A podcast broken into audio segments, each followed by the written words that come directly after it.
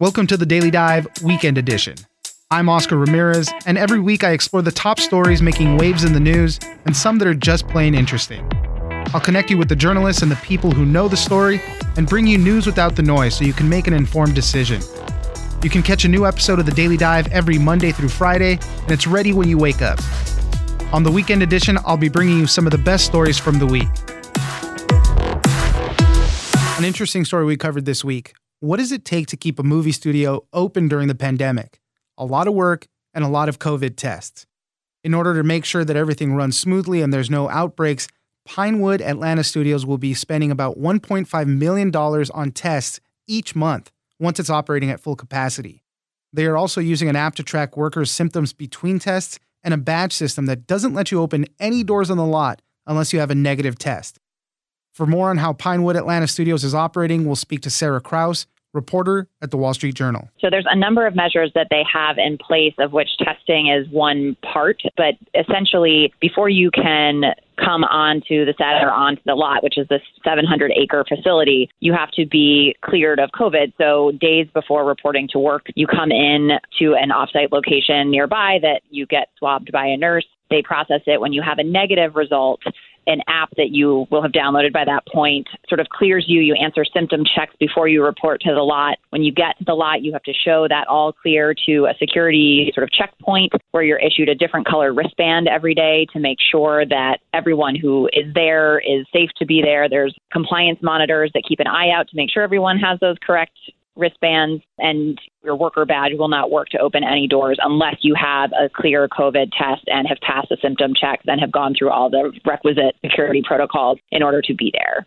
That's a lot of stuff. It sounds like a great system. I'm worried about that time when, you know, your test doesn't clear with enough time and your badge isn't working and you're late to set or something. There's a lot of different things that can go wrong along the way, but at least they're aiming for this robust system there. Tell me a little bit more about the testing because a lot of people talk about testing and how it either does figure into the workplace or it doesn't. It can be very expensive. The regimen of testing that they're doing there at Pinewood Atlanta Studios could cost more than $1.5 million. A month, that's right. So I spoke with Pinewood Atlanta Studios chief executive who sort of steeped himself in research on testing and viral transmission and air quality when all of this really kicked off and became apparent in mid March that it was going to be a problem. And his main goal is, you know, what can we do to make sure that if filming starts, it's uninterrupted. You know, how can we bring everyone back safely and avoid any disruptions? And so, yes, the testing regime that they've settled on for now, and knowing it's sort of a work in progress that may change over time, it will cost more than a million and a half a month.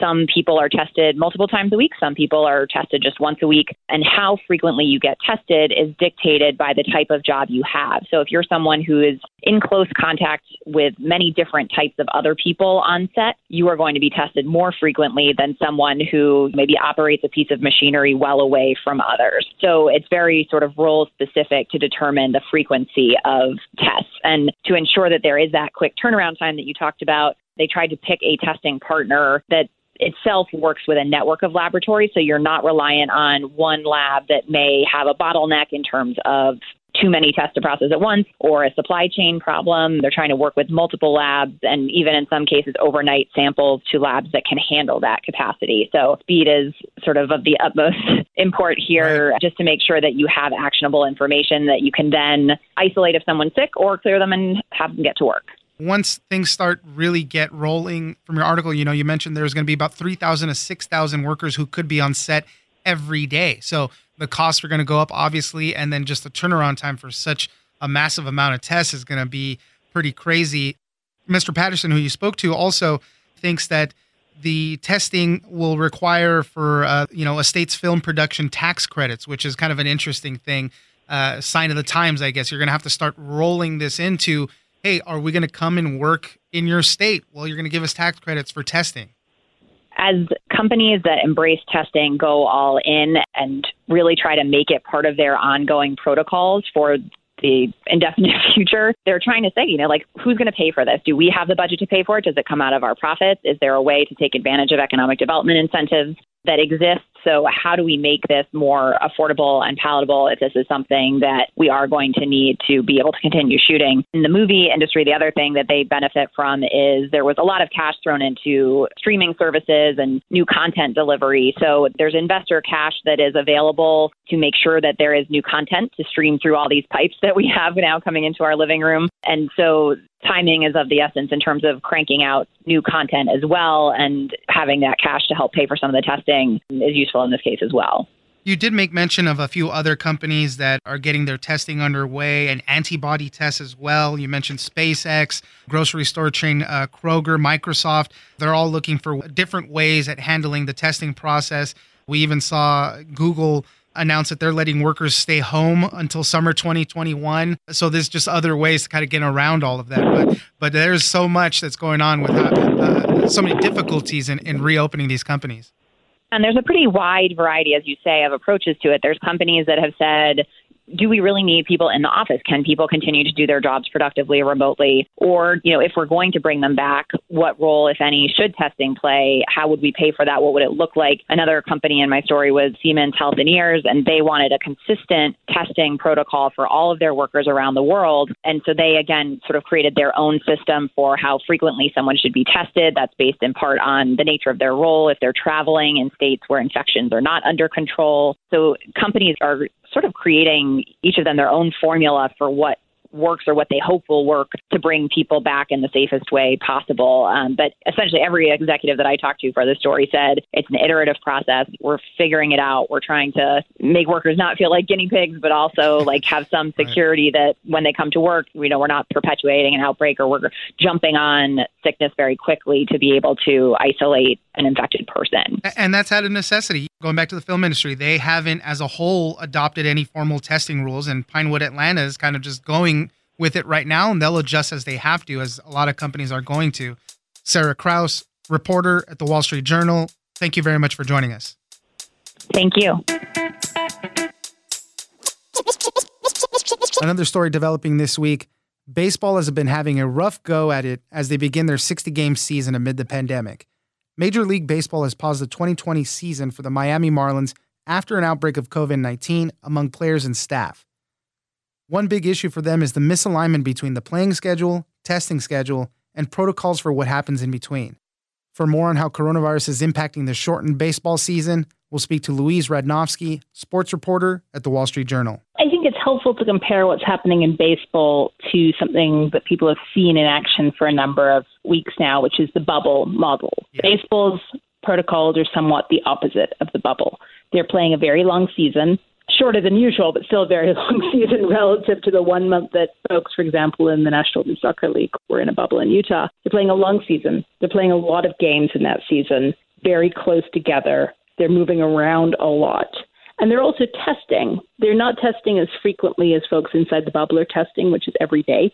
In some cases, using a laboratory that's very close by that they can drive the results to and get relatively quickly. They are shipping, instead in baseball, they're results to labs in Salt Lake City or in New Jersey, and it can take up to 48 hours for results to come back. They're also testing every other day. So, what you had in the case of the Marlins, and actually in the case of the Washington Nationals on the very opening game of opening day, is a situation in which you can have players going out onto the field without knowing what their status is at that time, including in the case of the Nationals, knowing that one of their teammates had tested positive from a test taken two days earlier that they just learned the results of the morning of Thursday when opening day was due to start. And what happens with all this? It makes this complicated contact tracing assignment for people, especially just going with the Marlins situation. They've played already in three cities Miami, Atlanta, and Philadelphia over the past 10 days, and they have to go back to see where it all started. What you have in the bubble is a scenario in which if somebody tests positive, you know relatively quickly you can isolate them. And what you've seen in the bubble is there have been some number of positive tests and the number has fallen over time to zero. What you've seen in four days of baseball is the exact opposite. You learn two days later that somebody tested positive, and by that time the team could be in an entirely different city to the one they were in before, playing an entirely different team where the team that they've just played has gone on to play another team as well. So that's all making for a very troubling scenario if you believe that the field is where transmission is occurring. Even if it's not, then you've got a scenario where the clubhouses really come under particular scrutiny, and neither scenario is good. In some ways, this outbreak being confined to one team is the better of two scenarios for baseball. You know, in a 60 game schedule, how do you catch up? There's already been a bunch of postponed games. The teams are going to have to play multiple games in a day, possibly, or, or, you know, throughout the week or whatever. Can it become too unwieldy for MLB to catch up? From an infectious disease standpoint, the important part of catching up is how you halt things in their tracks to stop them from spreading further. So while baseball is wondering things like how do you catch up with the calendar, there's also a question of how you catch up with the contact tracing and the testing schedule going forward. What's clear is what, what's being implemented with Marlins does give the folks who are working on the infectious disease side some opportunity to stop assess where people are at before they move further, which just makes this an even harder target to pin down in terms of finding out who's infectious and who's not before they have a chance to infect too many other people. Obviously, the logistics are a nightmare when it comes to something like this. So many games. Obviously, the teams might be a little bit bigger than a, NBA team, but why did they choose not to go with some type of bubble situation? the size of the roster was a huge part of it. They didn't think that they could find the location or locations necessary that were big enough to put all of those people in a closed system. On top of that, they were looking at doing that for months as opposed to weeks, which is also a difficult thing to sustain for a period of time, even with the cooperation of the people in the bubble. And what they didn't have was that cooperation because players didn't want to leave their families for months at a time to be sequestered. Has there been any reaction from the Marlins, from MLB at large, just saying something more than just these pauses? Well, what we've heard from MLB is that they don't think that this is a terrible situation. In fact, specifically the phrase used by the commissioner on MLB Network on Monday night was that this is a nightmare scenario. They think the protocols that they have in place are effective and that they are doing what they need to do to keep players as safe as possible, which is not a standard of nobody gets infected. It's a standard of we believe we can control or limit outbreaks, not necessarily even to one team. There is a scenario they envision in which a team loses so many players to infection that they become non competitive and that team might have to drop out of competition. But they don't see a scenario in which right now this is going to lead to them shutting down the season, and they don't see that the protocols that they presumably continue to intend to use are going to cause that kind of problem later in the season either. Well, it was always going to be a crazy season, so we'll just have to keep monitoring and seeing what develops with the pandemic and these players. Louise Radnofsky, sports reporter for the Wall Street Journal, thank you very much for joining us. Thank you for having me. And more entertainment news this week. The workplace of the Ellen DeGeneres show is under investigation by Warner Media after some reports of a toxic work culture and crew furious over poor communication during the coronavirus shutdown. Despite the bad reports, there have not been any direct allegations made about Ellen herself. For more on all the bad news at The Ellen Show, we'll speak to Matt Donnelly, senior film writer at Variety. So, essentially, human resources representatives for both the production company that makes Ellen, which is called Telepictures, and Warner Brothers, which obviously airs the program or distributes it, have both come together uh, in sort of pursuit of information about just sort of the day to day experience for Ellen's employees. In a memo we obtained, they sort of referenced these stories and said that their goal is to ultimately create a work environment where everyone is sort of protected and also can sort of advance and flourish in safety. So I think it's you know a pretty responsible move on their part. But at this point, what we know is that they're reaching out to current and former employees to discuss their experiences. Where presumably they'll conduct a sort of a larger report about what, if anything, needs to change there. Now, let's talk about these two reports just to kind of see what we're working with here.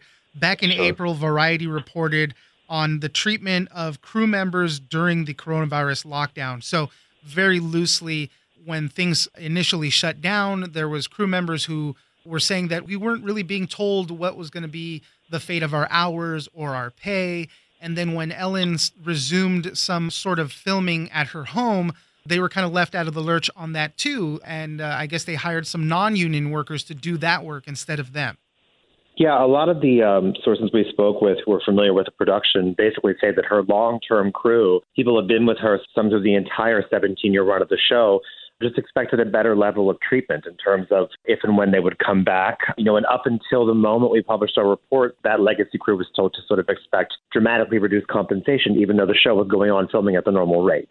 So I think a lot of people felt sort of betrayed in a way by mixed messages, especially for someone whose banner banner saying for her show is to be kind.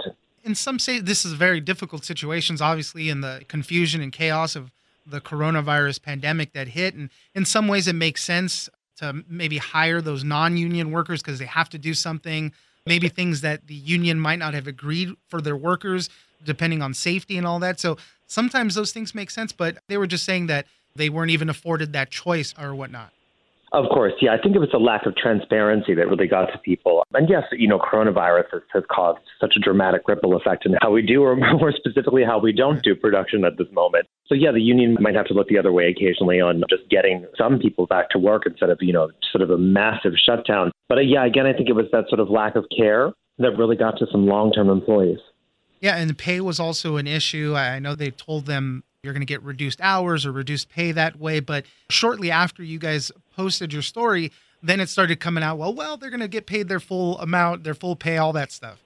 I think that the production sort of realized what the right thing to do was, especially because if you follow the logic through, if they were taping the same amount of episodes, that means that this is going into syndicated viewership and selling the same amount of advertising. No one's really losing money on the end. It's just obviously out of an abundance of caution, you have to figure out how to actually make the show. But, you know, again, it, I think Hollywood is a town that when you're established the way that Ellen is and you've got, you know, a, a working family, as some people put it to me, over 17 years, they expect you to cover them the way they've covered you. So I think that was a large part of the frustration. And, you know, another thing that was in that same report was that, you know, no one had even checked in and said, How are you? How are your family? How's right. your mental health? Which I think a lot of companies, you know, including the publisher of Variety, a lot of people did do that, you know, and say, We're here for you if you need resources, if you need childcare, if you need meditation class, you know, any number of things to sort of band together in a really unprecedented and highly stressful time. A lot of people thought that that wasn't done and were quite surprised.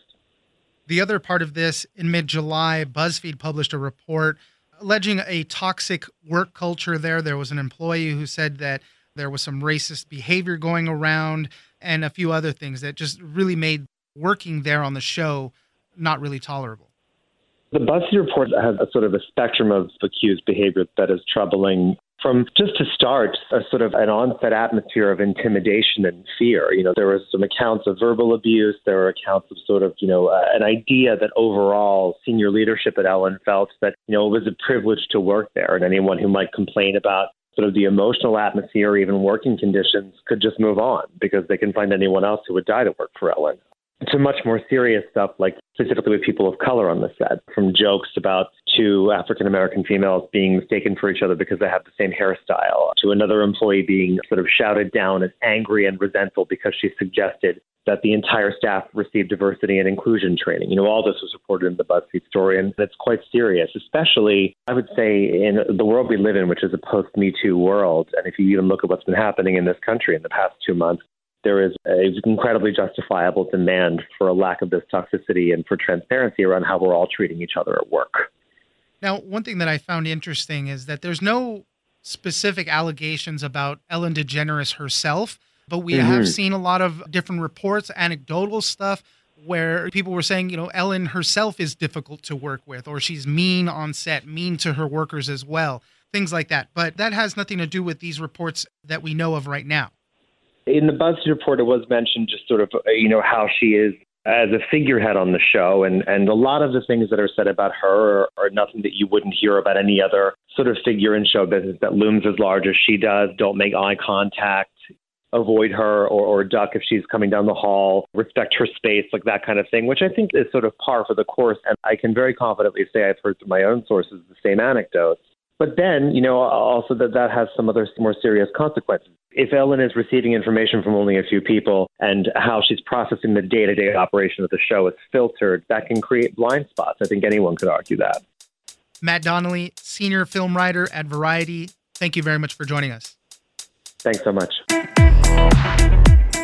Don't forget to join us on social media at Daily Dive Pod on Twitter and Daily Dive Podcast on Facebook. Leave us a comment give us a rating, and tell us the stories that you're interested in. Follow us on iHeartRadio or subscribe wherever you get your podcasts. I'm Oscar Ramirez, and this is the Daily Dive Weekend Edition.